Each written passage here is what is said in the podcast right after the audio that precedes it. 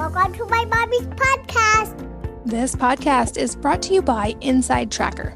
I'm loving this because we now have access to more data about our health than we ever had, but sometimes it's hard to know what to do with all the data. And that's why Inside Tracker provides you with a personalized plan to build strength, speed, recovery, and optimize your health for the long haul based on your own data. It's created by leading scientists in aging, genetics, and biometrics. And Inside Tracker analyzes your blood, your DNA, and your fitness tracking data to identify where you're optimized and where you're not. You get a daily action plan with personalized guidance on the right exercise, nutrition, and supplements for your body. And when you connect Inside Tracker with your Fitbit or your Garmin, you'll also unlock real time recovery pro tips after you complete a workout. It's like having a personal trainer and a nutritionist in your pocket to interpret all that data and give you recommendations that are best for you. And for a limited time, you can get 20% off everything in the Inside Tracker store. Just go to insidetracker.com slash wellnessmama. That's insidetracker.com slash wellnessmama. This episode is brought to you by Kion, which is my go to source for a lot of different things. But let's talk about amino acids for a minute. On episode 561, Essential Amino Acids and Eating More Protein, I talked to Kion founder Angelo about how Kion aminos are the ultimate protein hack. To truly understand just how important amino acids are for your diet, think about your body and what it's made of. You probably already know that it's mostly water, but what you may not know is that everything else in your body is 50% amino acids. They're literally the building blocks of life and essential for health and fitness. And that's why Kion Aminos is my fundamental supplement for fitness. I drink them every day for energy, muscle, and recovery. And Kion Aminos is backed by over 20 years of clinical research. It has the highest quality ingredients with no fillers or junk, and it undergoes rigorous quality testing and tastes amazing with all natural flavors. So if you want to naturally boost your energy, build lean muscle, and enhance athletic recovery, definitely need to try Kion Aminos. Right now, you can save 20% on monthly deliveries and 10% on one time purchases by going to getkion, K-I-O-N, getkion.com slash wellness mama. So again, that's G-E-T-K-I-O-N dot com slash wellness mama to get my fundamental supplement for fitness. Hello and welcome to the Wellness Mama podcast. I'm Katie from wellnessmama.com and this episode is a solo episode that I recorded to answer some questions from Ben Greenfield for his podcast, but I wanted to edit and air here as well because while I've talked in passing about parenting on this podcast, and it's something I have written a little bit about and have actually written and not published a whole lot more about, I think this is one of the more important topics for us as moms, and one that I've put a tremendous amount of thought, energy, and research into since becoming a mom. And I feel like my parenting approach is a little bit unconventional in some ways, but so far it has worked really well with my six kids. And we have a largely chaos free home. And I just feel like some of the counterintuitive approaches I've taken have really contributed to this. So I'm answering questions that Ben asked. You may hear me referencing Ben. Um, since he's not directly asking the questions, I'm mentioning that he is asking them. But these are my answers, and I wanted to share them here as well. You can also listen to the full version on Ben Greenfield's podcast if you're interested. Um, but I wanted to just share these with you guys, and I would love, as always, to hear your feedback and what you do similarly and differently. If you feel like commenting in the show notes on wellnessmama.fm or on social media. And as always, thank you so much for listening, for being a part of this community, and for caring about health and wellness and raising healthy kids. In this solo episode, I'm going to be answering some questions that were sent to me from Ben Greenfield. He is working on a parenting book, and I actually have been for the past several years as well. And so these are some thoughts that I've gotten to hash out in my almost 16 years of being a parent, and also in the last few years of kind of committing these to paper and actually hashing through them myself. And I think this is a very, very important topic, obviously. I think uh, moms, especially, have a very unique ability to kind of form and shape the next generation. And that while parenting might be the most important thing we do, it's often not a thing we do entirely intentionally. And there's all the jokes about parenting doesn't come with an instruction manual, but I would argue that it's something that we can, in some ways, write our own or at least kind of formulate ideas around, and that doing that can be really, really helpful. And in my family, this means that we've created a family culture that has been intentionally thought through and that is shared and communicated with our kids that they were part of creating. And I feel like this family culture is actually one of the keys to a lot of these parenting things I'm going to talk about. Um, I've very much taken outside the box approach to a lot of aspects of parenting, including some that would surprise people considering my work in the health and wellness world. And I'll get into some of those today. But I wanted to share some of these ideas in a high level sense and with a few specific examples. And this is a topic I've also talked about on my own podcast a decent amount and will be sharing more there and as well as in my new book within the next year or so. So I'm happy to get to talk about some of these today and grateful for the opportunity. I'm going to go through the questions in order as Ben sent them, and I will try to answer them one by one and also make sure I state the question so it's clear and easy to understand. Ben's first question was How many children do you have? How old are they? What is their profession or passion, and why in particular are you proud of them? And I have six kids, ages from currently six to 15 years old, two boys and four girls. And they are all very much each their own person. But I think I would actually reframe this question a little bit. Instead of why am I proud of them? One thing that I've always kept very top of mind as a parent is that it's not about me being proud of them. I want that to be a thing that comes internally from within.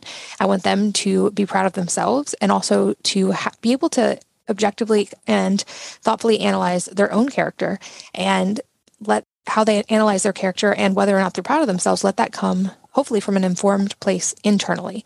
Of course, I also want to say my kids are not grown yet. So I'm very much still in the testing phase of this. I don't have adult data to share, but I am really impressed with their character now. And it's been a beautiful, amazing thing to watch each of them develop individually. I also think it's very important to say that they are each their own people. And this is going to be a theme that I talk about quite a bit today, but that I try to be very aware that it's not at all about me being proud of them, which I know Ben is going to touch on in some future questions as well, but them learning to be proud of themselves. So even when, if they do something great, I don't even say, like, oh, I'm so proud of you.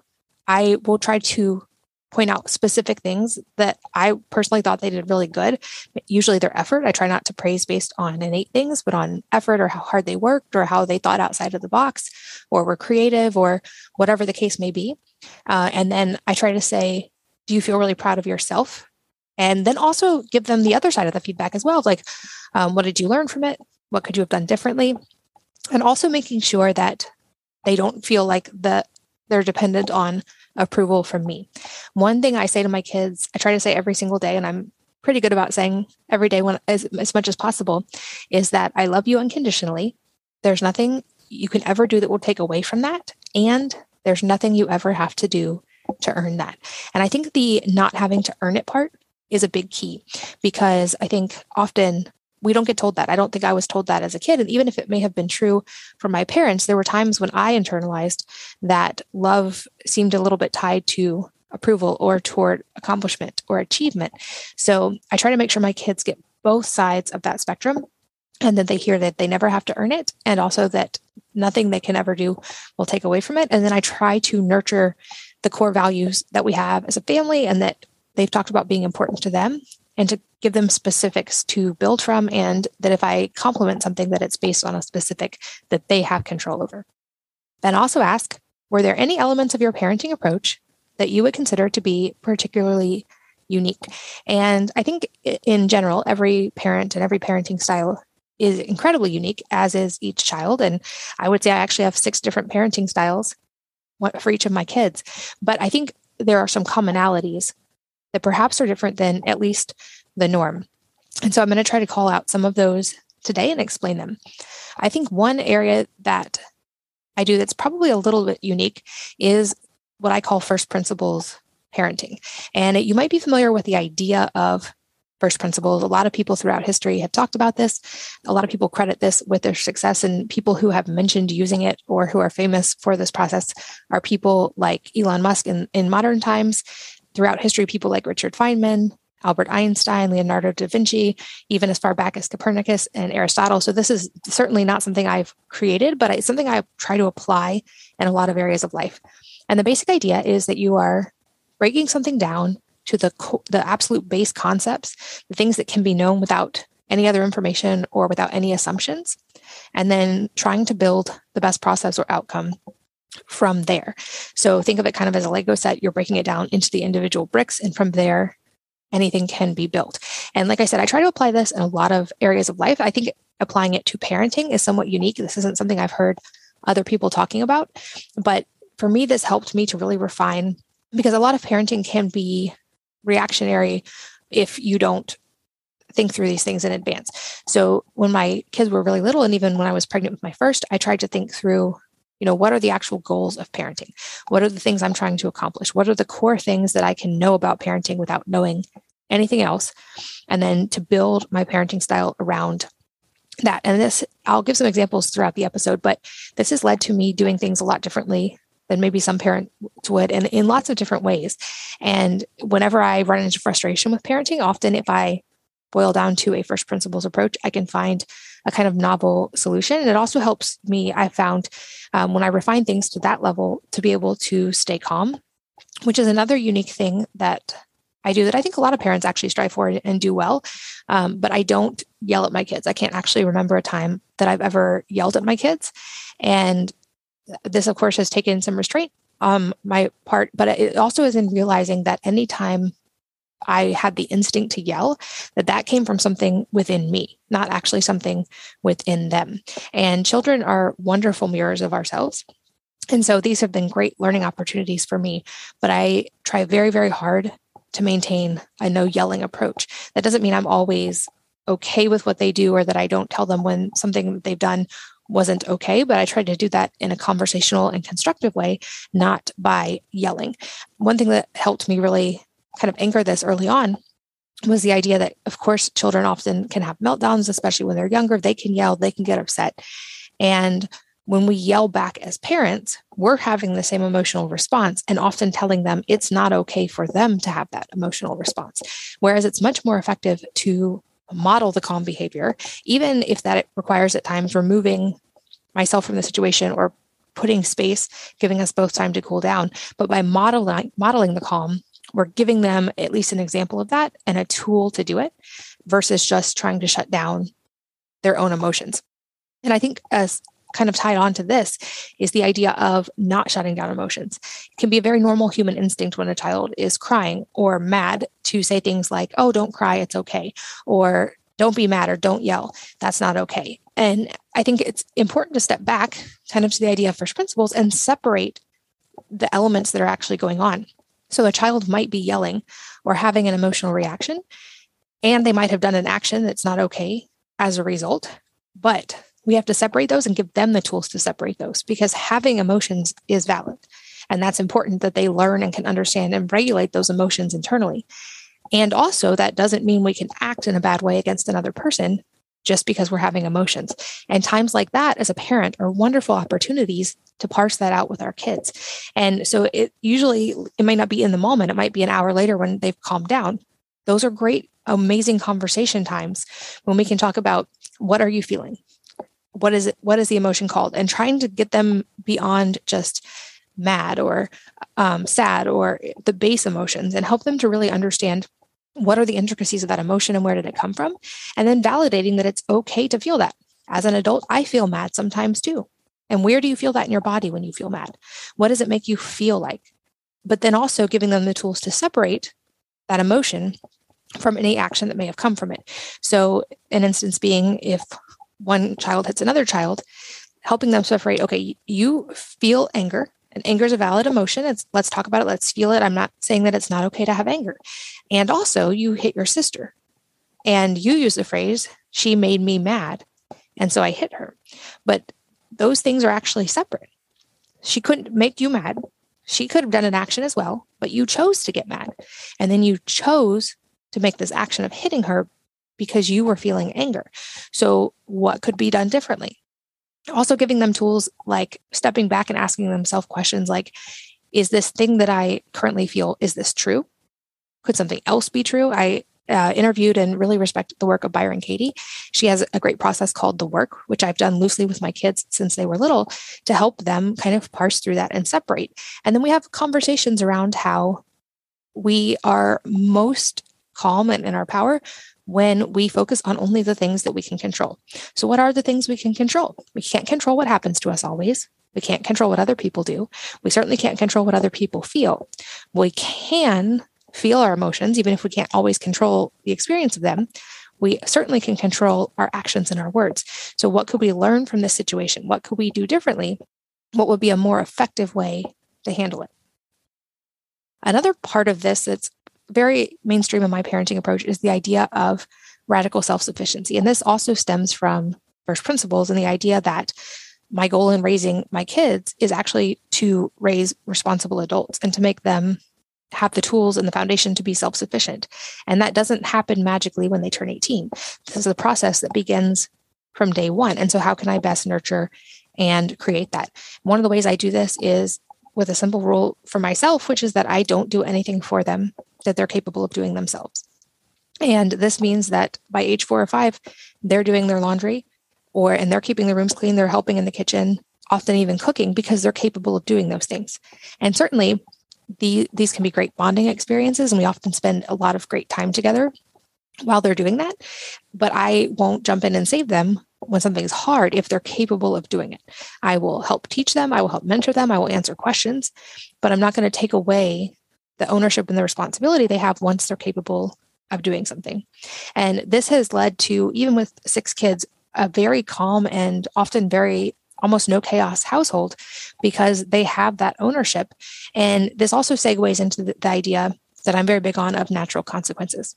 So anytime I'm able to let consequences happen naturally and not be the one who enforces them, and not be the one who reminds or nags about jobs, I tend to let that happen. And so, whether that's things like them learning to do their laundry and forgetting and not having clean clothes, or whether that be if they get in a fight with a sibling and they get punched, I'm not necessarily going to jump in and stop that right away because I think natural consequences are great teachers. And as adults, we certainly very much get to feel the results of natural consequences.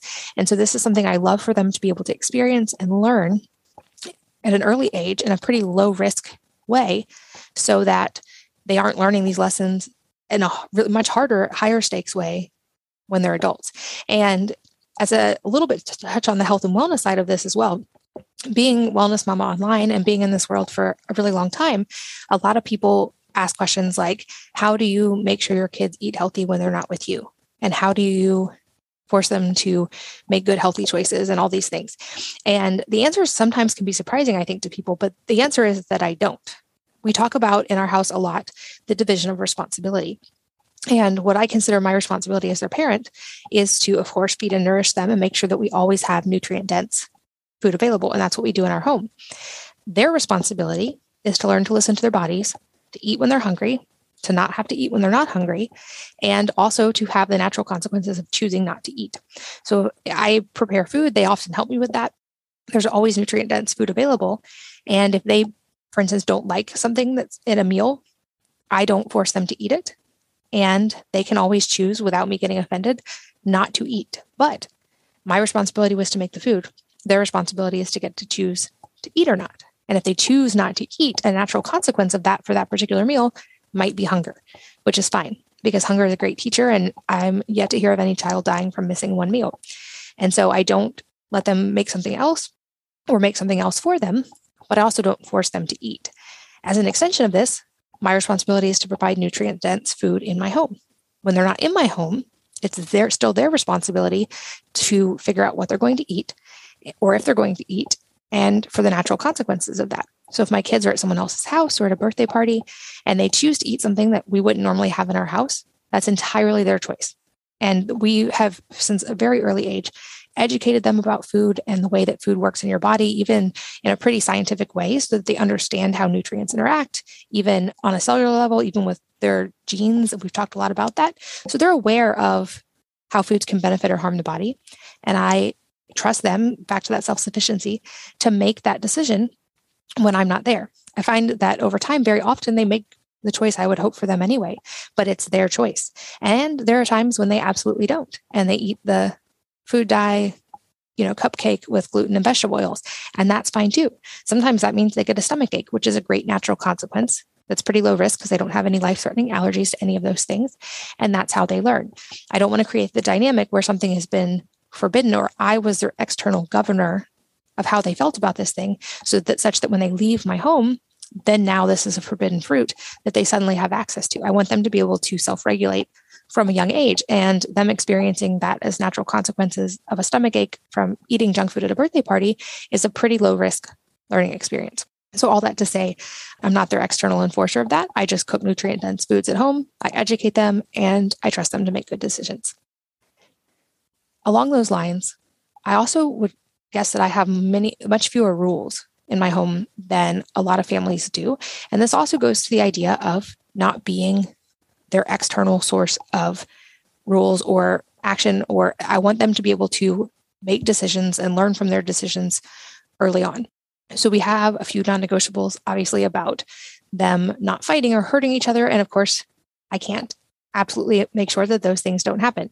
You know, I've heard the adage that if you want an exercise in futility, try to make a two year old do something. But the fact remains that as soon as kids are mobile, we truly cannot physically force them to do anything they don't want to do or stop them from doing something they do want to do, other than obviously if it's a potential for bodily harm or death. And even in those cases, it can be difficult to stop them. And so, this, of course, also goes back to education, making sure that they have the ability to make good choices and then letting them make those choices, letting them make decisions. As an employer, I find that in a lot of my younger employees, one of the bigger struggles they have is that they have a lot of trouble making decisions. And I think part of this is because in our culture for a while, kids haven't been allowed to make decisions and to fail. And I understand entirely the urge as a parent to want to protect them from those hard things and the results of their actions. But that's an important key to learning to make decisions, even if it's things like climbing a tree that might be a little too high and they could fall off and break their arm. That's part of how they learn risk analysis. In choosing to interact with a friend in a way that was mean, they might lose a friend.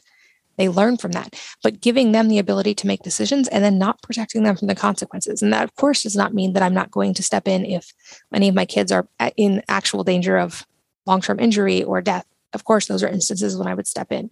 Thankfully, there, those situations tend to be extremely rare. And more often, I just find that it's my protectiveness as a mom kicking in and that they can learn more from being able to make that decision. And so I have very few rules and I very rarely tell my children no. But I also make sure to load the other side of that with giving them lots of tools to make good decisions from a young age and teaching them to trust themselves to make good decisions, to trust their intuition, and to process failure if they don't make a good decision, because we've, of course, all been there.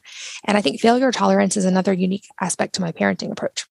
I think it can be very tempting as a parent to want to protect our kids from failure and from pain, and I get that entirely. At the same time, I can look back at my own life and realize that some of the things that were hardest in my life were some of the things that were the most impactful in becoming who I am today. And while I can't, as a parent, and wouldn't want to purposely make their lives difficult so that they can develop character in the same way, I don't want to protect them from the normal and natural difficulties of life that would be learning opportunities for them. Of course, I'm not going to, like I said, create things that make their lives harder. But as a family, this is why we really like traveling with the kids as well. Because I think travel has its own set of unique difficulties and circumstances. And it's a beautiful learning opportunity for that as well. But all with the core idea of nurturing failure tolerance and both modeling and educating kids and letting them have opportunities to fail in small ways. I know as an entrepreneur, this has been a part of success. Every entrepreneur has had failures of some sort throughout their time as an entrepreneur. And I want my kids to see from an early age that failure is not fatal and that it often is a, a wonderful teacher. And so we have conversations around that. I'm very, um, I try to be very transparent whenever I've gone through something difficult or have tried something and it didn't work out, and to let them see that I definitely don't get it all right all the time, but also hopefully let them see me learn from those failures and just having conversations around it. I think often kids are so much more capable than we give them credit for, and certainly capable of understanding when we educate them at a young age. And so this is just an ongoing conversation in our house. And I touched a little bit on decision making, but ability to be confident in making decisions is another really big core principle in my house. And this even is like little stuff and going back to the idea of me not having rules. So, for instance, if one of my kids wants to climb on the roof and we have a pretty steep roof, while my instinct as a mom might be to say no because it's potentially dangerous and I don't want them to, I also realize that they need to learn how to make those decisions and that when they're teenagers, I won't always be there to tell them no. So I'd much rather them get to learn these lessons now. And so I asked them if they think they can do it and ask them, well, what do you think could go right? What do you think could go wrong? What would happen if something did go wrong? What would we do then? Let them think through that and also trust them that if it's within their ability level, that they are actually making a good decision about that. One other unique thing we have, um, or that I have that is uh, non negotiable, and I think maybe different than a lot of families, is a verbal contract with my kids that they can't have a phone or a car until they have a successful, meaning profitable business for one year. And this was very intentional.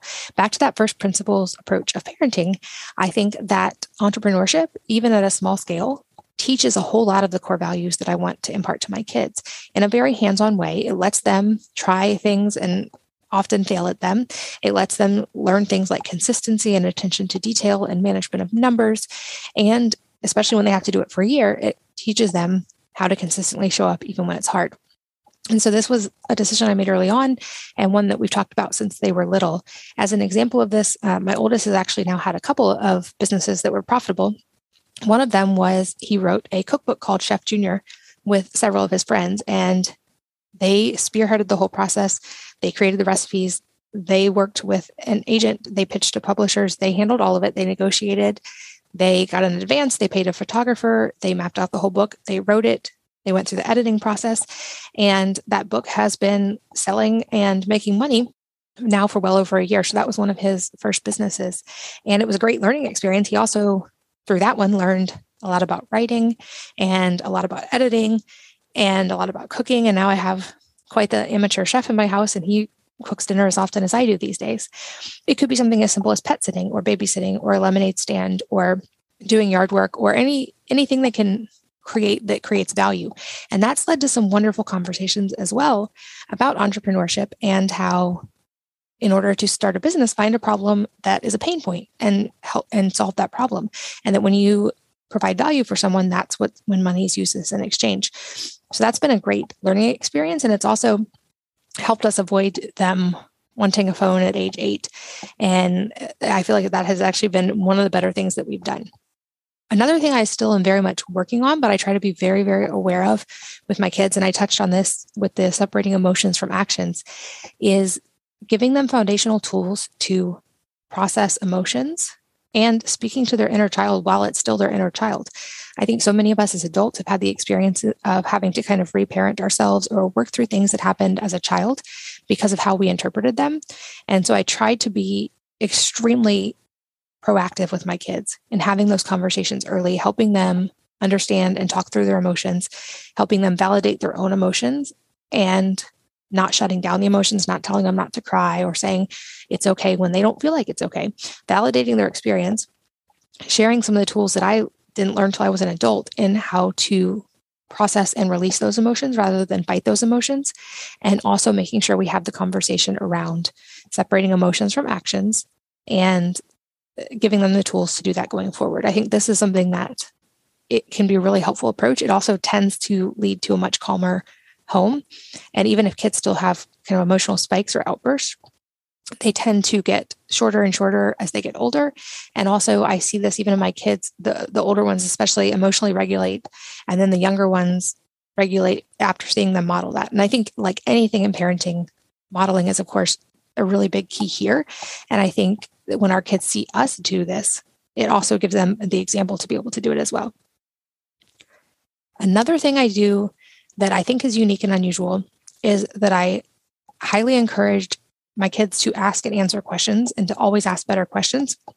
And I know very much firsthand the decision fatigue and the question fatigue that comes with being a mom. And I've seen ra- averages ranging from the average toddler asking 200 to 600 questions a day. I think it probably varies by toddler, but I've had at different times several toddlers at once, and I very much know how many questions they can ask.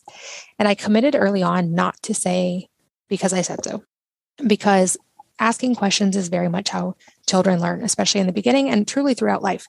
And I didn't ever want to shut down their curiosity or their questions. In fact, curiosity is one of the core values of our family and also of our educational experience, which I'll talk a little bit about in a little while. But I actually encourage them to ask questions and I try to always answer their questions, even if sometimes that means I say, I am in the middle of a business meeting right now and I can't answer that question right now, but let's circle back and I will come talk to you about that when I'm done. Or we often look up answers to questions together. So if I can't answer a question because I don't know, I, I want them to see me say, I don't know, but how can we find out together? And we'll research and we give them tools for being able to research. And they often, I will find them on a computer Googling an answer to a question. And they have learned, I would guess, more by doing this than they have in school. Um, as a little bit of side note, in school, they actually have something called topics, which is where every day they just look up an answer to a question that they're curious about and write one paragraph about it. And this has led to really fun random knowledge that often comes up at dinner time. But I try very, very hard, like I said, not to ever say, because I said so, because I want them to actually understand. That doesn't mean I'm going to answer their question immediately or maybe in the way that they want, but I do try to always answer their question. And if they ask questions a lot, um, I'll ask them often back, well, what do you think? What would be a one possible reason that could be the case? Or what would be a reason maybe that's not the case? And we try to think through it together. But this also circles back to the idea of first principles because at its core, all first principles is is asking why over and over and over until you can't ask any more whys. And children come out of the box inherently great at this. So one thing I was very, very conscious about was trying to not shut down that natural curiosity and whenever possible, even at the extent of my own level of exhaustion some days to try to nurture that because I think some of the people that change society the most in a beneficial way are the people who ask the best questions. A little bit of a build on the self sufficiency is the idea of ownership and lots of conversations around what is within our control, what is not within our control, and also letting them have ownership for things at a young age and help out with stuff even if it takes a little bit longer. They kids naturally in their early learning phase and their curiosity want to help with things. And often we want to shut it down because it takes more work for us or it's more patience to teach them early on. But I try very hard to really nurture that even if it takes longer, it makes it more frustrating for me. And this has paid dividends with the older kids who are so, so self sufficient and take ownership for almost all aspects of their life now. Ben asks, what books, systems, models, or resources did you rely heavily on or consider to be indispensable in your own parenting? And like I said, I didn't really rely on any outside resources. I tried to really go to first principles and then tailor kind of our family culture to our specific family and then also tailor my parenting approach to each individual child. I did have conversations with parents that I admired, including like relatives in my own family, but also other people who I had seen them parent and, admired parts of their parenting approach. But I really kind of just took pieces from those conversations for the most part. I realized early on that each child is so individual. So when you have figured out part of how to parent one child, you have figured out only how to parent that child. And one approach doesn't work across the board. And so I try to keep that top of mind and adapt to each child and to our family in general. I would say the books that have been most impactful actually in my parenting were not parenting books at all. They were books like It Didn't Start With You. And I interviewed the author of this book, Mark Wolynn, as well. This talks about generational trauma. And he talks about how can, trauma can actually be physically passed on through DNA, but also about how the patterning of trauma can be passed on generationally. And it was really important for me. This is a, a pretty recent book, but to kind of unpack that on a personal level so that I could present and show it better as a mom and hopefully break the cycle of presenting some of these problems that have been somewhat generationally um, passed on through families. Like we pass on our physical genes, we also pass on our patterns and habits. And this is true in nutrition, this is true in speech, this is true in how we interact with the world. And so when we become aware of that, it gives us tremendous ability to intentionally choose the ways in which we're doing that. I also read, as part of my own journey, a book called The Body Keeps the Score about how pain and trauma and, and negative experiences can actually physically store in the body. I recommend this book to a lot of people, but that one helped me just to keep top of mind how things can impact especially a child so deeply and to try to really be aware of that in my interactions with my kids especially when i was frustrated or exhausted or angry to not hopefully pass on some of those things that i had to deal with as an adult. And i think this one's really really helpful. And an interesting takeaway kind of from that and my research around it is that kids are actually really great somatic processors and two year olds have temper tantrums and then they're usually fine. And if you parallel this in the animal kingdom, humans are the only species walking around with PTSD. Animals are very good at somatic processing, they don't let trauma store in their body. And animals can have near death experiences all the time, and they're not walking around with PTSD. And part of that is because they're not judging the emotions and holding on to them, but also because they're letting that experience process. So this reframed for me trying to like shut down things like childhood temper tantrums. And again, that separates the emotion from the action. That doesn't mean that kids can hit someone else when they're having a temper tantrum, but I don't shut down them somatically processing something because that's actually a great way for them to process emotions, especially when they're younger. So I actually encourage in their bed in a safe place temper tantrums. And if you need to hit the pillow and yell, let's do that. If you want to talk about it, let's do that too. And I think that there can be great lessons around that. One I would recommend, I've interviewed the founder of this one, is uh, Positive Parenting Solutions. They have a lot of really good tactical, tangible things for specific parenting instances in different ages. Um, so while I didn't have that or rely on that when I was a new parent or really until the last year or so, uh, I do think there's a lot of really beneficial things you can pull from that system. Ben asks, what traditions, habits, routines, or rituals were most important, memorable, or formative for your family? And I don't know if he's asking about my family growing up or my family now, so I'll kind of touch on both. Growing up, we had family prayer time, which I didn't always like, admittedly, but I always appreciated the consistency of that. And in our family now, this is more, there's elements of prayer, but also just meditation, gratitude, time spent together, and shared experiences. And I think I'll touch on this more in a future question, but I think this is a really important one, however, it's done in a family to have as a touchstone. A fun one that we do in our family now that is very kind of silly, but really like the kids remember and we actually all look forward to is something called Soft Rock Saturday breakfast. So on Saturday mornings, we cook breakfast together. We put on some classic rock playlist. We also clean the house a little bit during that time. But those are just fun, very silly tradition that we do. Um, another tradition in our family is to value experiences over things. So we're not big on gifts and lots of material possessions, but we very much prioritize and budget for experiences. And I wanted this to be part of our culture. So birthdays center around experiences versus just cake and a party. We try to like kind of really just build that into our culture at a base level. We also have the family motto that you are made to do hard things. And kind of teaching them not to back away from challenge and also to find experiences that are challenging and fun. And admittedly, this one has come back on me a couple times. So I've been telling my kids that since they were little. And one time on a family road trip, we were at a blue hole that had this cliff and you could jump off into freezing cold water and then you would swim to the side. And it was not a super high cliff, probably like 20, 25 feet at the most. And my kids were jumping off of it. And I very much did not want to do that and was kind of just going to hang out with the baby on the side. And uh, my kids reminded me, Mom, you are made to do hard things too. And I ended up jumping off and I survived. It was all fine. Um, but it, it's fun because it's become so much the culture that they now give it back to me as well. Ben ask what rites of passage or significant moments of maturation to adolescence or adulthood did your children experience, if any? And admittedly, we're still in the early stages of this because my oldest is not 16 yet. But it is something I have thought about and I want to create space for as they get older. I think part of this is giving them ownership and ability to make decisions early so that they get to feel more adult and uh, more mature just naturally as a progression. And as they get older, and especially when they start hitting the teenage years, my goal is to not restrict them at all if possible, because hopefully they have a foundation to make good decisions. And even if they're going to make decisions that could have natural consequences, they're not dangerous or big natural consequences. So I can let them do that.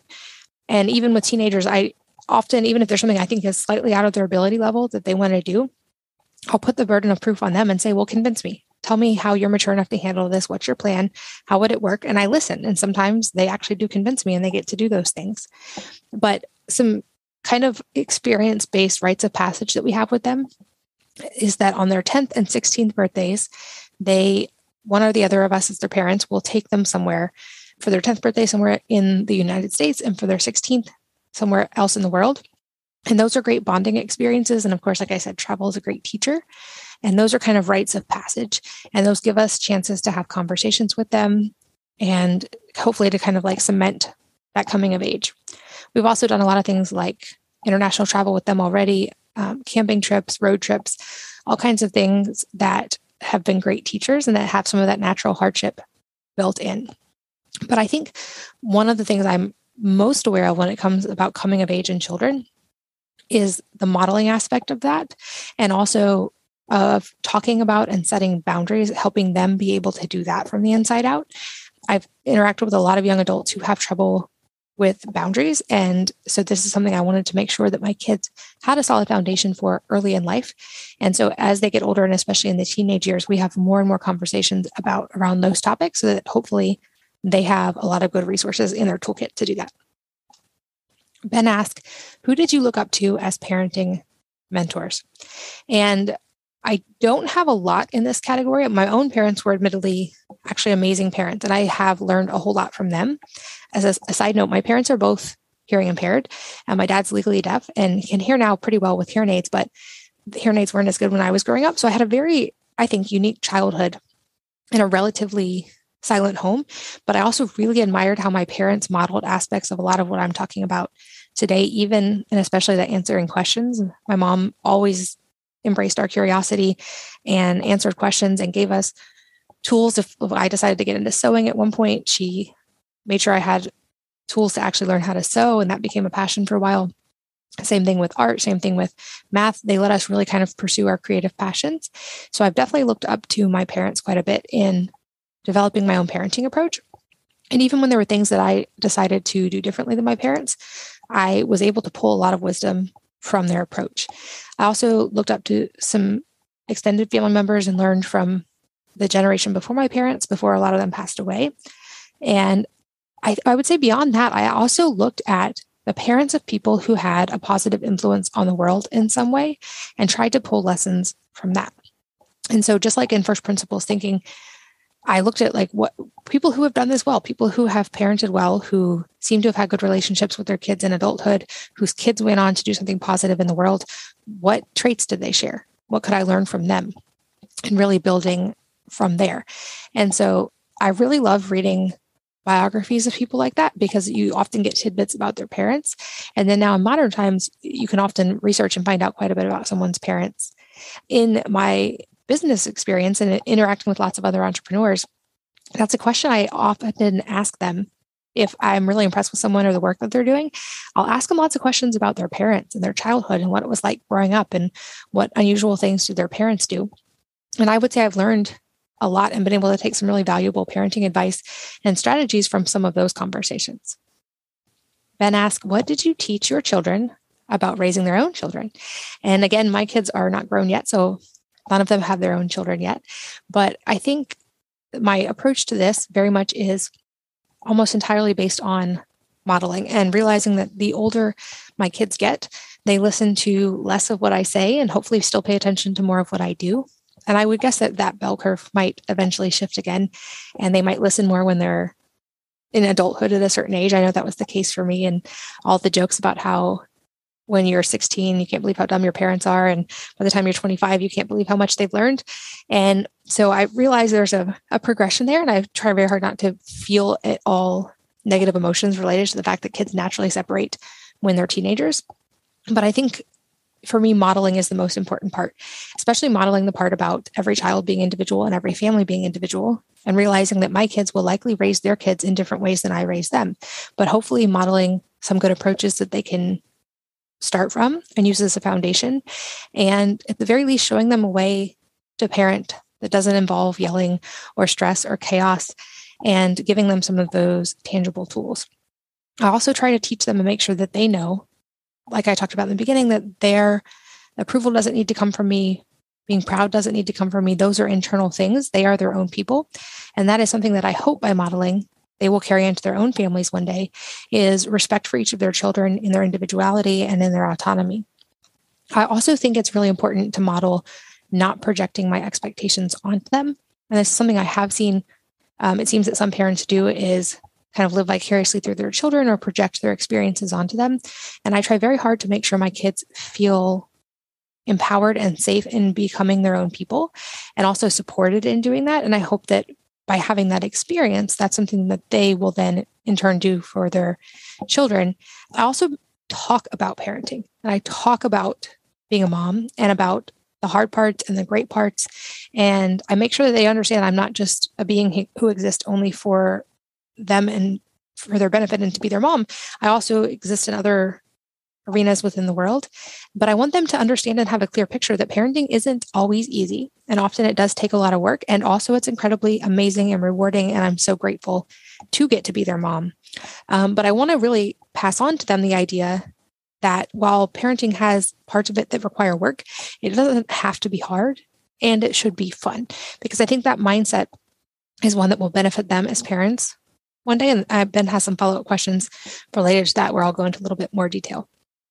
Ben asked, Did you or do you have any philosophies or strategies for educating your children outside of traditional school, such as homeschooling, unschooling, self directed education, or other alternative, creative, outside the box forms of education? This is another area where I very much went back to first principles. And I developed something that I now, now call Unstitute, which is our own method of schooling. It has elements of unschooling, but there is structured school as well. Um, and this, like I said, came from first principles as well. So when my oldest was approaching school age, I started asking the question, you know, what would best prepare him for adulthood and what, what even am I preparing him for in today's world? And using first principles worked backwards. And I realized that none of the existing models, including homeschooling, actually seem to very accurately prepare children for an uncertain future. My job didn't exist when I was five, so I couldn't have directly prepared for it. But what are the things that universally make children uh, have a good foundation, make them uh, able to succeed and work hard in whatever area and whatever path they may choose. And this went back to some of those core things like creativity, curiosity, critical thinking, asking good questions. So I built our system from the ground up around those core ideas, and it looks much different than traditional schooling, which is often talked about as having not innovated much in the last hundred years, but not much has been done to change that. And I think as parents, we have the ability to change that and not wait on it, it to change. So it's a very hands on approach to homeschooling that minimizes bookwork. I definitely want them to learn math and all of the traditional subjects in school, but I want to do that effectively and efficiently, not just the way it's always been done. So our goal is to minimize the amount of time spent doing bookwork. We focus on mastery, not proficiency and not just they don't have to just keep doing every page in a book once they understand the concept. The goal is for them to actually learn and understand it. And if they can demonstrate that, they can now move to the next thing. We also want to build in lots of time for them to pursue their own passions and to have time to maintain that curiosity and to learn. And so our book work portion of school usually only takes about two hours a day. And much of that is self directed as they get older. And then in the rest of the time during the day, they have time to keep up with their responsibilities around their house, which goes to that ownership piece, but also to pursue the things they're interested in, to do sports that they like or creative pursuits. Currently in our house, that looks like pole vaulting several days a week, chess club, gymnastics, tennis. Um, art happens relatively often. They have youth groups that they're involved in. They, they have a lot that they do, and it often changes, but making sure they have time to kind of pursue those passions as well. Ben asked, What was your proudest moment as a parent and why? And as I touched on in the very beginning, it's not about me being proud, it's about that coming internally from them. But that said, I, as their mom, do really, really, really enjoy getting to watch them and guide them and seeing all the things that they do. And so I have certainly have moments where I feel proud. I just don't want to impart to them that that's something that they should be seeking from me as approval. A recent one that I can think of off the top of my head is my youngest, who is six, uh, was talking to her sister who's a little older and her sister was upset and was in one of those moments of processing her own emotions and feeling angry and was yelling and saying that she, you know she was mad at mom and all these things and that mom doesn't love her and all the things that children of that age can often say. And my 6-year-old starts in a sense almost like asking the questions to my other daughter that I would have asked without me being there. So I overhear from outside their bedroom, I hear the little one going, Well, is that true? And what else could be true? What would it look like if that weren't true? And she was asking some of these questions that I had asked all of them and supporting her sister and actually helped her work through it without any prompting from me. And she's she's my fun one right now. Her age is so cute and she's losing the front teeth and it's a really fun age. And I've got a book where I write down her little isms that she says. And one recently I asked her to do something and she goes, Mom, are you speaking literally or figuratively? And so just I love that age. It's so much fun. Also, I mentioned my oldest in his cookbook. That's been really fun to watch how much they learned through that process and how much he worked really, really hard and how much fun it was and how that feeling of accomplishment he got to have that was truly his because he did it. He and his friends did it. It wasn't me. And because I didn't step in and help out, they got to really own that accomplishment. And so it was really, really cool to get to watch him experience that. Also, most of my kids, they're all into athletics in different ways, and a lot of them are into pole vaulting. And I've gotten to watch them work really, really hard at this. And it's very fun to watch because it's a fun sport. But especially right now, my oldest daughter, who is 13, getting to watch her apply herself and really work hard for a goal and then getting to see it pay off has been really, really amazing. And we're leaving actually tomorrow to go to the state meet for pole vaulting, where she very likely will potentially jump a state record. And it's really that part's fun to see, not because she's doing so well at it, but because she's getting to really see firsthand how her effort and her consistency is really paying off in her performance. And because it's been her effort and I'm not pushing it or living vicariously through her, she gets to feel that ownership and that excitement and the nervousness and the adrenaline and all the things that come with that and and apply the ideas of you were made to do hard things. And also she's had many pole vaulting's a great lesson in failure because very often you don't make it over the bar and you have to readjust. And so I've loved watching them all and get to pursue that and get to learn so many of these lessons in a hand-on hands-on way and they have an amazing coach where we live who is very aligned in a lot of these things and he's been an excellent amazing voice for them that is outside their parents.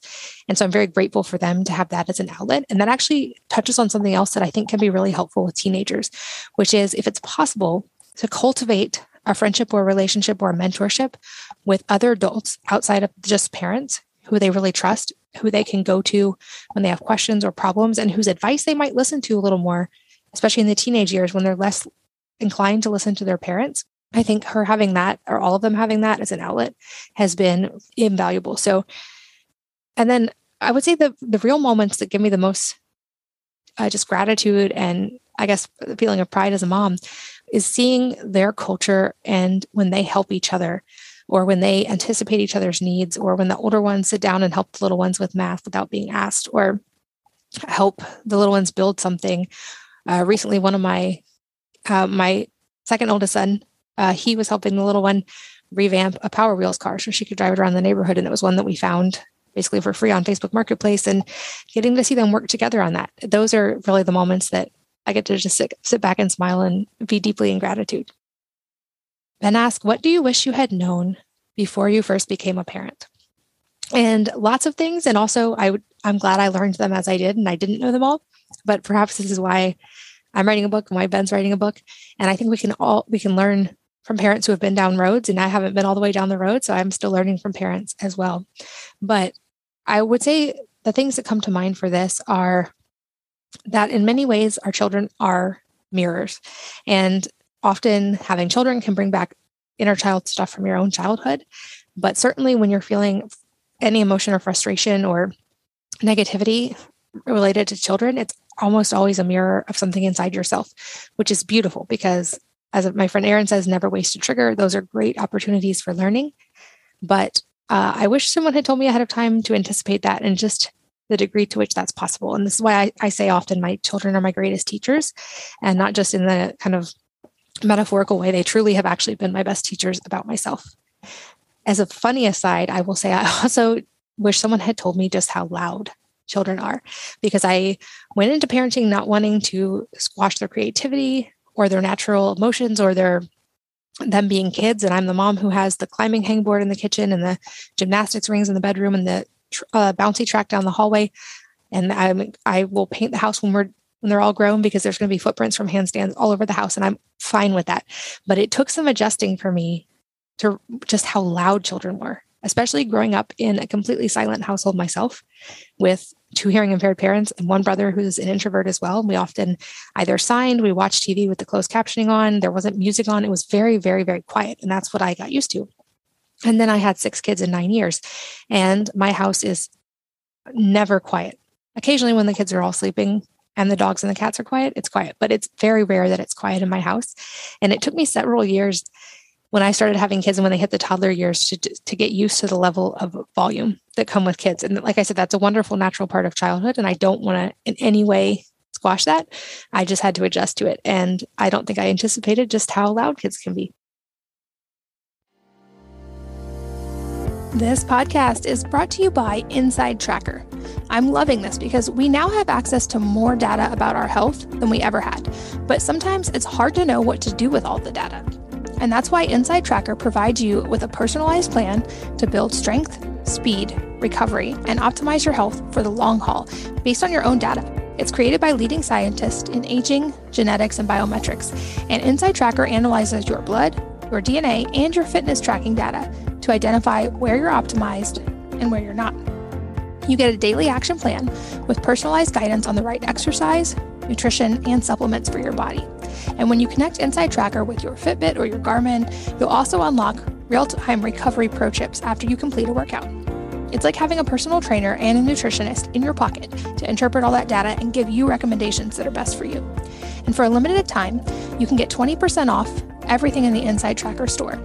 Just go to insidetracker.com slash wellnessmama. That's insidetracker.com slash wellness mama. This episode is brought to you by Kion, which is my go to source for a lot of different things. But let's talk about amino acids for a minute. On episode 561, Essential Amino Acids and Eating More Protein, I talked to Kion founder Angelo about how Kion aminos are the ultimate protein hack. To truly understand just how important amino acids are for your diet, think about your body and what it's made of. You probably already know that it's mostly water, but what you may not know is that everything else in your body is 50% amino acids. They're literally the building blocks of life and essential for health and fitness. And that's why Kion Aminos is my fundamental supplement for fitness. I drink them every day for energy, muscle, and recovery. And Kion Aminos is backed by over 20 years of clinical research. It has the highest quality ingredients with no fillers or junk, and it undergoes rigorous quality testing and tastes amazing with all natural flavors. So if you want to naturally boost your energy, build lean muscle, and enhance athletic recovery, definitely need to try Kion Aminos. Right now, you can save 20% on monthly deliveries and 10% on one-time purchases by going to getkion, K-I-O-N, getkion.com slash wellness mama. So again, that's G-E-T-K-I-O-N dot com slash wellness mama to get my fundamental supplement for fitness. Ben asked, did you ever have imposter syndrome as a parent? And if so, how did you cope with that? And I would say yes, but with some caveats. And I think I have found a little bit the antidote to this as well. Because on the one hand, we're all learning as we go. Nobody, you become a good parent by being a parent. You're gonna, you don't get to start day one like that. And it's very much a learning journey for both us as parents and for our children.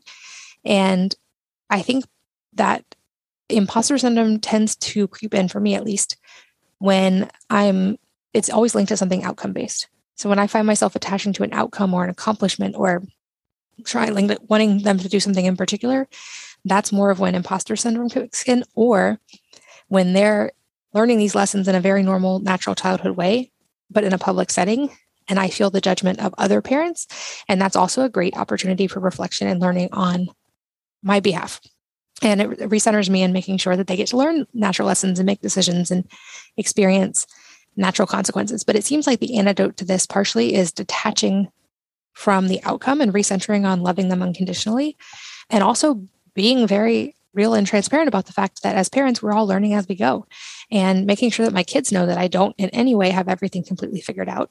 And I also am learning all of these lessons and I'm also learning from failure and having candid conversations about that. I think um, vulnerability is often an antidote to imposter syndrome. And I also think some element of imposter syndrome is natural and something that we haven't fully mastered. And I don't think we can ever fully master parenting because it's a lifetime journey.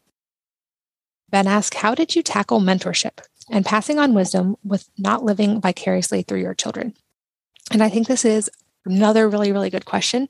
Like I said, I understand the instinct to live vicariously through your children, but I think it's important to remember from day one that they are their own people and not to pass my expectations onto them, just to pass my love onto them. And I just try to keep in mind that they aren't me and they aren't mine. I'm here and I'm entrusted with guiding them for a period of time, but they aren't mine. And they're their own people, and that I can love them best by helping nurture them in being their own people and helping them become people who are kind and loving. And that as they are not me and they're not mine, that they are going to make choices and those choices are not actually a reflection of me. But I do have very much responsibility to help give them the foundation and the tools to make good choices, but to separate my ego from that outcome. I think another thing that's helpful here is focusing on efforts, not results, and focusing on efforts and not innate traits. So rather than telling kids that they're smart, which is this is an often used example, praise the effort they put in or a very specific aspect of something they did, because there's there have been studies that looked at when kids are told they're smart, it can actually make them less likely to want to apply themselves because it feels like a higher stakes game. And if they feel like love is, and love and appreciation are attached to their accomplishment, which was the case for me, that is an even harder thing to unravel. So, praising their effort, praising their creativity, praising when they work hard on something, when they learn a lesson or a specific aspect of something they've done and not the result. In sports, I think this is an area where you can often see parents living vicariously through kids. I think it's detaching from the outcome and helping them detach from the outcome and reminding them that it's about having fun, it's about learning, it's about all the lessons that come with it and not just the outcome or the winning. And asking the questions related to that and not they come home from a sporting event, did you win? But asking what it was like. Did you have fun? Who was there? What something cool that happened? Um, not tying it to the results. Ben asked, Did you ever have any big parenting decisions that kept you awake at night, worrying, or that you were afraid you would mess up on as a parent? And yes and no. I've long been a believer that worry is just a waste of imagination. And so rather than try to, rather than worry about something in the future, I try to go back to that idea of first principles and or go back to the things that are what are within my control which are my own actions and emotions and responses. And i feel like if i center on those things very often i can find something tangibly i can do that can help in whatever the situation is or i get the chance to let it go. But i think it's also natural because we love our children so much to want to make sure we do it well. And i think that it's also a very human, normal thing to worry sometimes that we're not. I think those are great learning opportunities. And that often that comes from an insecurity in me that's mine to work out and not actually from something related to parenting, or it's a teacher that there's something I can improve on as a parent myself. Then ask, what do you regret, if anything, from your experience as a parent? And like I said, I think regret is also a waste of imagination because it can't be changed. And that phrase, it couldn't have happened any other way because it didn't, is very true. That said, if I could have, I think I would have figured out how to process my own trauma earlier so that I could have shown up as a better parent earlier. But I also think that there are probably lessons and benefits to my kids seeing me go on that journey and how hard the process was. And that hopefully by being open about that, they were able to learn some of the lessons that I couldn't at an early age or didn't. And I think that's one goal I have as a parent is to make sure that my kids have a solid foundation and hopefully more tools for that at an earlier age than I did. And I don't think I would have gotten to do that had I not had to go on that journey myself. Same thing with, I wish I had fixed my own health problems first, even though I was very much on that journey and striving to. They got to see me do that at ages that they're going to remember.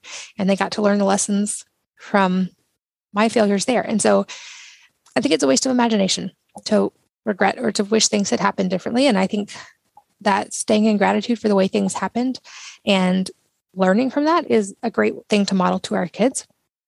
And that hopefully they'll see it the same way someday. Ben also asked, What, if anything, from your parenting experience would you go back and change or improve? And this also kind of touches on the idea of it couldn't have happened any other way because it didn't. But I think I've learned more now. I'm very grateful I had six kids because I think I got to speed through some of the lessons by sheer necessity.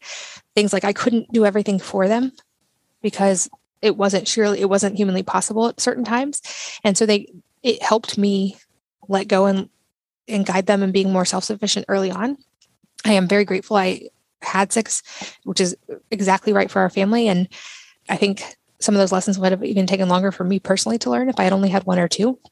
I think if it were possible, if there were a time machine, I would go back and infuse myself at 20 with my first kid with the lessons I've now learned in the past 15 years of raising kids. But I also know that that process of learning was really important for me and for them. And so I don't know that I actually would change anything. Then ask related to that if you had multiple children What did you think was right at the time with one child that you then went back and changed with the next child or future children? And like I said in the beginning, I view each parent, the parenting of each child is its own individual experience. And so I feel like while you can learn kind of generalities from parenting in general and from your experience with each child, you can't directly apply a system of one to the other. And I think I've I've grown up and learned with each of my kids as individuals. And so I don't know that there's much I could have applied for one to the other. I think uh, I probably was more strict with my first than I am now with my younger ones because I had the bandwidth to be and because he was only one and then one of only one or two. And I actually probably would have been less so and done less for him. But as a new mom, I was enjoying the nurturing side very much. And I think there's that's wonderful. And there's nothing wrong with that. But I think I would have probably let him be a little more self-sufficient a little earlier, though it's definitely evened out and he's extremely self-sufficient at 15. Ben asked, Did you sense or fear that based on the outside the box approaches you use as a parent, that your children would grow up too different or weird? And how did you deal with that? And I actually love that. I'm the odd parent who hopes my children grow up a little different and weird. And I hope I'm cultivating a tolerance for that in them and that they don't need approval from the normal world. I know that they'll grow up to be their own people. And I'm perfectly fine with them being different or weird, especially in this type of world. In fact, we kind of encourage weirdness in our family culture. I wanted them to have resilience from needing to fit in in this way. I also know that there are going to be phases, especially in the teenage years, where it is important for them to have a social group and to feel like they fit in with their peers. And I'm totally fine with that. But I, I didn't want them to cultivate the, the need for approval from the outside. And that goes back to me modeling that and their approval not coming from me. But they thankfully have kind of their own culture and tribe because there's so many of them. And we're very lucky to live in an area with our neighborhood. There's over 30 kids in a little cul-de-sac neighborhood. And they have an amazing group of friends who don't probably any of them fit the norm. They all have their own creative pursuits and passions. But since they were born, our family, we've done things different than the norm in lots of ways. So I feel like their tolerance to this is pretty high and that it may not even be a thing that they're aware of that they should be caring what other people think. Um, but if they are, I feel like they will have hopefully that grounded ability to be true to themselves, even if it's different than what the world wants. And we read lots of biographies and books about people who have done amazing things in the world and they all had elements that were different or weird. And so that's something we have conversations around and actually admire and respect. And kind of the idea of be weird, but be kind. And so hopefully that's something that they've grown with from a young age. Ben asked, Did you ever differ with your spouse on parenting principles, techniques, or approaches? And if so, how did you manage that? And this is, I think, a really important question. The short answer is yes, we absolutely differ in a lot of things. And I am the more hands on parent. So I've probably done more of the hands on parenting, especially when they were little, but now as well. But I have tried from the very beginning to also respect the fact that their dad is his own person and he doesn't have to parent just like I do, and I don't have to parent like he does. And if we can agree on core values and the goals for our kids, our methods of getting there might be different. But as long as we have consistency in the focus and in the unconditional love for our kids, they can probably actually benefit from experiencing multiple parenting approaches. And as a little bit of a side note, this is I made sure to think of him this way as well, even in the health side, which not entirely related to parenting, but since I'm in the health world, I often got questions along the years of how do you get your husband to do this too? How do you get your your husband to eat like this? How do you make sure he does this too? And my answer, very much like with my children, was I don't. He's an adult. I'm not his mom. I'm not responsible for telling him what to eat or how to eat. I cook the food and he can eat it or not eat it. And I have zero judgment if that's not how he wants to eat at home. And to his credit, he actually has researched a lot of these things as well. And we've come to similar conclusions, but I respect the things where we have differed. This is also not something I've talked publicly about yet, but even now, my kid's dad and I are separated, but we're, of course, still co parents. And I realize that he's going to parent differently than me. And that's okay. And like I said, we're aligned on core values. We're committed to not ever speaking negatively about each other, especially around the kids ever. And yet we both have our own way of doing things. And that's perfectly fine. I think that's actually another important lesson for kids to see is that not everybody's going to do things the same way. And you might disagree with someone on something they believe or something that they do. And that's okay. You can still have respectful dialogue and conversation and work toward a common goal. All right, from Ben, this says, Warning, this question is a long one, but as you will see, interesting and important. As a parent, have you ever experienced angst, frustration, or impatience when you discovered a new and important book, teaching resource, method, etc., and wanted to share it with your children so they could learn that same wisdom or skill early in life for their future, but at the same time you knew or sensed it could threaten to overload them with too much, especially at their age? For example, did you ever wrestle with the notion that introducing your child to cryptocurrency, investing, breathwork, or three great philosophy books you read last month, the new recipe you discovered, etc., could distract your child from enjoying being a kid and say building a tree fort in the backyard, throwing snowballs, or reading a comic book? And I love this question, but the short answer is no, not at all. Because one lesson I've learned as a mom is that kids are infinitely capable of learning and understanding, and that we often don't give them enough credit for this, especially when we don't nurture their curiosity.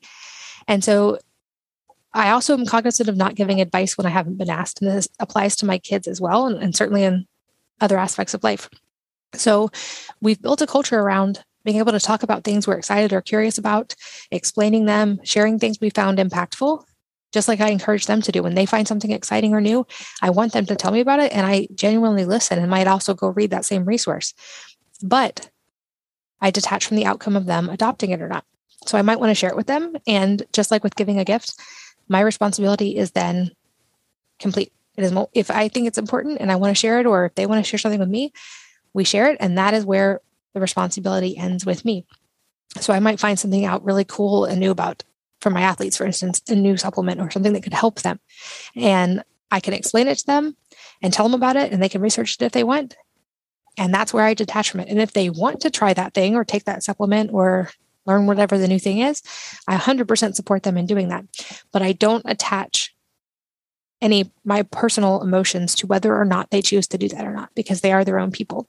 Same thing with their dad, same thing with anyone in life. It's like I, I in fact this is the thing I've noticed causes frustration in me is when people give unsolicited advice or they give advice and then get mad when people don't follow their advice, especially if the advice wasn't asked for. Or similarly, if someone gives a gift, if I give a gift, the gift is then given. It's now entirely not my responsibility or business what happens to the gift. But I've seen examples where people get mad when someone gives a gift away that they gave them or doesn't follow advice that they were given. And I think a lot of stress can be avoided by just keeping that culture of curiosity and sharing. And, and that's wonderful. And also detaching from the outcome and respecting their ability to do or not do those things. And realizing that kids are such amazing infinitely capable learners. And that very often, if we show up with genuine excitement about something and share it, they're going to listen. And also, if they don't, that's okay too. Ben also asks as a follow up if so, how do you feel or how do you deal with the balance of passing valuable knowledge and wisdom onto your child while at the same time not creating a scenario in which that child is worried too much about or distracted by a constant stream of information and adulting?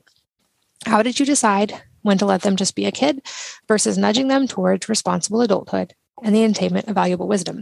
And I think there's a little bit of a false dichotomy here because, yes, while play is the work of children, and I absolutely want to create time for them to be bored, to play outside, to get to have creative pursuits that are not structured, I don't think that being exposed to information and new things necessarily is synonymous with adulting. I would actually argue that kids are better at it than adults are. And that part of being a kid is that amazing natural curiosity. And part of nudging them toward responsible adulthood is letting them have access to that and conversation around it, but also not having an attachment to the outcome of it. So, just like my kids have responsibilities around the home that I don't worry are taking away from their childhood because we all live in the home and we're working toward a common goal of a family culture as a family, I also think they're living in an increasingly technological world of which there is so much information available and so, them having exposure to information and developing the tolerance and ability to curate that information themselves is going to be a very important life skill. So, um, I think this starts and ends with creating a culture around love of learning and love of challenge and being inherently curious yourself. So, as the parent, it, when I'm curious, they tend to be more curious. When I sit down and do art, they're more likely to want to sit down and do art. If I model the behavior, they're more likely to follow it without me having to actually explain or enforce it at all. And so I think creating that culture is really, really important. Also, modeling putting my phone down and having breaks from the constant flow of information and productivity and production in today's world But I don't think it's bad for them to have access to information. And I don't think it takes away from them being a kid. And if anything, I think that makes them potentially more effective as a kid because kids are the goal of raising children is to raise responsible, kind adults. And I think it actually helps them get there more effectively. So I just, I feel like that's a little bit of a dichotomy. And I don't at all worry about my kids being exposed to too much too early. And I try to answer their questions about any topic very fully and uh, whenever they're ready and in as much detail as they want, because I think they, like I said, they have an infinite ability to learn. They're naturally curious, and I love to nurture that. Ben asked, How did you find enough time to balance being a present and engaged parent with time for your own self care, career, and interest that frankly may not have included your children? And I love this question because I think, especially for moms, it, it can be very easy to get lost in motherhood and to lose your identity. And that isn't necessarily something we want to model for our kids. And it's not what we would want for them. We wouldn't want them to only to lose themselves in their own passions and love and curiosities and things when they have children. We want them to maintain those things and be able to model and pass them on to their children. One thing that was helpful for me here in understanding that actually came from positive parenting solutions that I mentioned earlier is that psychologically, each child only needs about 10 to 20 minutes of focused one on one time each day to feel connected and grounded and that they have a good relationship with their parent. And if you front load this, this actually helps a whole lot with behavioral issues because many times those stem from that lack of connection. But I loved this because it gave me a tangible target.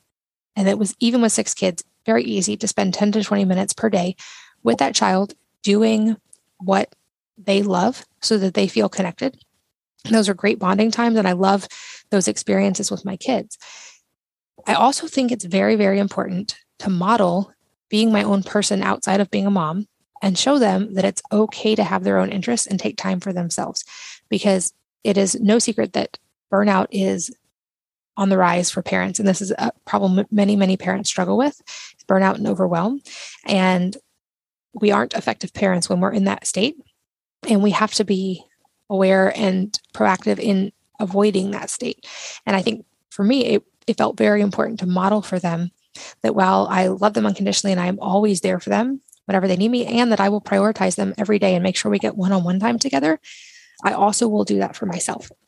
And that I also will keep commitments to myself. So if I say I'm going to work out every day, or I have a, a training regimen I'm following right now as I get ready for a goal, I'm going to show up for myself. And it's important that I model that. And that doesn't mean if I have a sick kid, I'm not going to skip going to the gym. Of course I would. But I want them to see me actually doing that, not just say that I'm going to do that, because that's, I hope, the way that they're going to internalize and know how to do that as adults as well.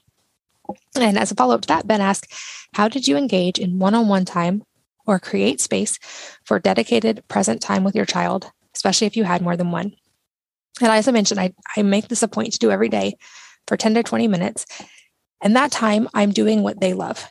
So that's not me asking them to do something I need them to do. That's not me having them come with me on an errand. That is time doing what they want to do, talking about their passions. I've had one son teach me Rubik's Cube during that time because that's what he wanted and it was really fun. And I now know Rubik's Cube.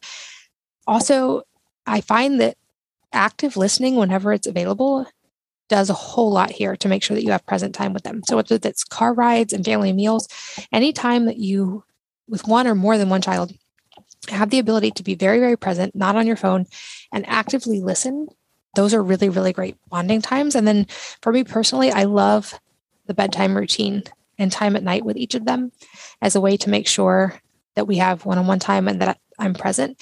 And often, especially with teenagers, when the younger ones go to bed, I find that those are the times they're more likely to open up and talk. Ben asked several questions about if your kids have grown up and moved out of the house, which of course mine have not yet. But I wanted to just tackle this idea a little bit uh, in how I anticipate handling that. And of course, uh, I might handle it entirely different than I think I will.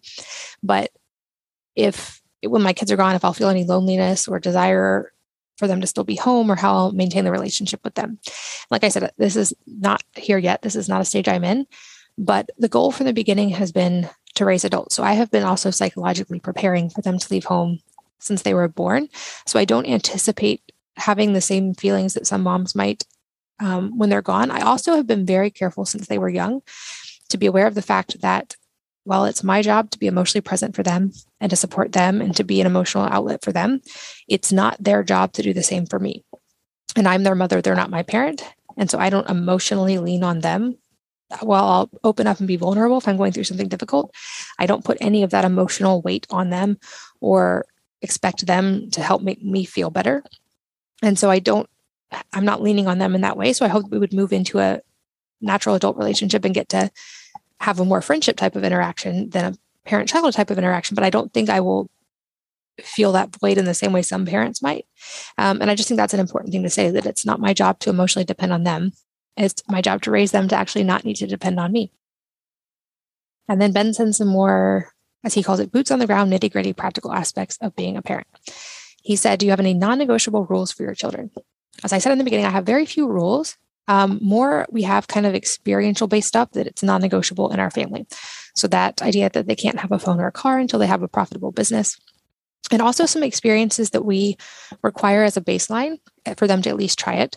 So, things like martial arts, which they've all done.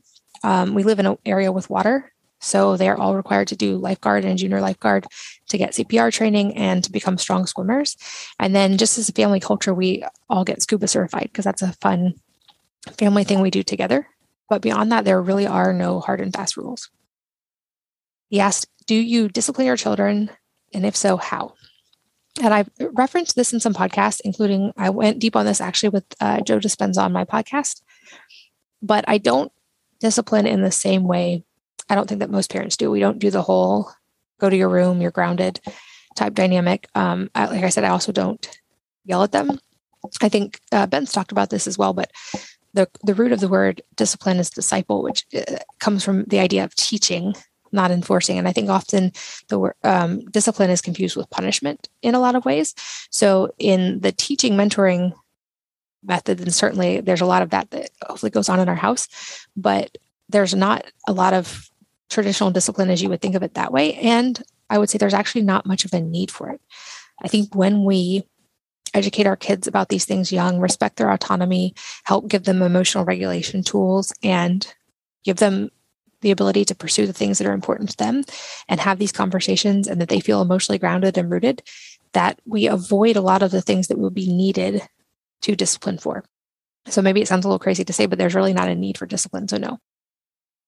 Ben asked, How did you handle helping your children establish responsible, moderated, or conscientious consumption and use of books, media, entertainment, screen time, and social media? And he says, This seems to be a question many parents ask these days. And I love this question too. Uh, I also have an unconventional approach to this, and I don't have super strict rules or um, limits around it, other than they don't get their own phone until they have a profitable business. But I think modeling is important here. I know I sound like a broken record, but teaching them that technology is a tool, not a weapon. And conceivably, they're going to have an increasing amount of technology available to them throughout their whole lives. It's not something that they can easily avoid. So it's actually important for them to learn how to regulate and use it effectively at a young age. I also think boundaries come best from the inside out. So if I'm their external governor of use of these things, they're going to depend on me for that. And then when they're adults, they're not going to have the same ability to do it themselves. And so I think, like everything in parenting, this goes back to education and modeling. And if I'm not spending all my time on my phone or computer, they're less likely to do that as well. But also recognizing that on a phone, they have access to the entirety of human knowledge at their fingertips. And that's an incredible tool. But what goes along with that in today's world, with the rapid amount of information we're creating, is learning how to curate that information and not get swept into too much information and how to find the information you need effectively and quickly and sift through the information that's not good. So I actually encourage, especially learning based technology use whenever they want to. And it's something I, of course, often work with them on. I don't just give them unfettered access at a young age to the internet, but I think it's an amazing tool. And it's that conversation from a young age of using it as a tool, not a weapon. Similarly, Ben asked, did you emphasize or encourage any health, fitness, or healthy eating principles with your children? And if so, what seemed to work well? And I touched on this a little bit already, but um, division of responsibility, making sure they understand my role as a parent in providing them healthy food, their role in listening to their bodies and eating when they're hungry, and letting them make decisions around it, not being their external force for that, letting the, those come from inside, but making sure that they're educated. I think culture goes a long way. So, our family culture being more wellness centered also probably goes a long way in them making good choices here, but not because they're externally forced, just because that is the culture that they're growing up with. And I also have le- learned over over time, over and over, just how important it is for me to model this because I think they listen to what we say, but they do what we do a lot more. And I realized I had had a couple fall down points on this. One being a few years ago, I was looking in the mirror and my daughter was in the bathroom too. And I saw her see how I was looking at myself in the mirror. And I saw it register in her face, perhaps for the first time, that I was having negative negativity toward my own body. And I don't think she had ever considered to look at herself critically like that. And in that moment, I realized I don't want to pass on this critical self judgment about myself to her by modeling it. And so that was actually when I resolved it no matter what it took i would figure out how to address that. And that led to a, a, beautiful trauma journey and actually health recovery for me. But it really drove home the point of mimesis and how what we model is often much more important than what we say. Because i had been saying all the words around having a good relationship with her body and with food for years but i wasn't fully modeling it. And i noticed even through that journey as i was losing a lot of weight i was making comments about getting smaller and i realized she was trying to be really, really small and even like wear shoes that were small. And I, for a while, was like, why is she doing that? And then I realized that was coming from me as well. And so I shifted my language in a hopefully more positive direction there and about what my body can do, not what it looks like, and in being strong. And she's kind of now following along and wanting to get stronger. And so I think it's just a good reminder that our kids pay attention to what we do and especially how we look at and talk to ourselves. So that's a very important thing to cultivate. If your child or children could inscribe anything on your gravestone, what would you wish and hope that they would write? Particularly, what would you want them to most remember about you or remember you for? I don't have a great answer to this actually, because I'm relatively detached from the outcome of what happened when I when what happens when I die. But I guess I would maybe have them put something funny like my name and what year I was born, and then maybe died 1450, tried time travel and it didn't work out or something funny. Um, I hope they remember me for humor and I hope that they remember that I was always there for them and that I loved them. And also that I challenged them and didn't do things for them. But I don't know. I, I will be dead. So I guess I won't really care too much what they put. Ben also asked related to that, what do you most want to be remembered for as a parent? And I guess it would go back to, for me, maybe love, kindness, and adventure. And I think it's even more than that, it's an intangible. I hope that they are able to feel the love that I feel for them every day. Uh, and we have a really, really great relationship, and I feel like they do. And I hope they remember that. I hope they remember the small moments and the time spent together and the connections and the adventures. But beyond that, I don't think of anything in spe- specifically. He asked related to that as well. What do you think your child or children would say is their fondest memory of being raised by you?